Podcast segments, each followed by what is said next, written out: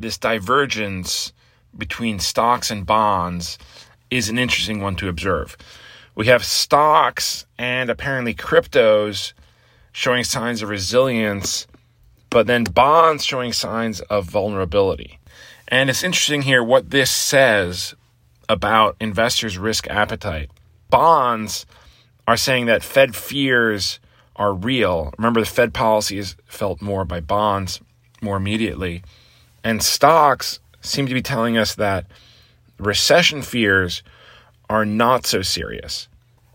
Again, we don't know who is right, but if you're looking at this as a risk allocator, it might make sense to kind of sit this one out.